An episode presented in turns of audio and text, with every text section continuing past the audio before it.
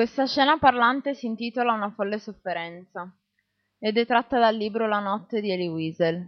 Essa racconta la storia di un adolescente ebreo che perde la sua famiglia nel campo di concentramento di Auschwitz. La scena parlante raffigura il cancello di Auschwitz visto dall'esterno, con il protagonista del racconto seduto fuori, con del filo spinato accanto. Il cielo azzurro con eh, la stella di David che indica la popolazione ebraica. Il cielo azzurro rappresenta eh, la felicità dopo la sofferenza che hanno subito gli ebrei e il filo spinato indica la liberazione dei tedeschi dopo la guerra.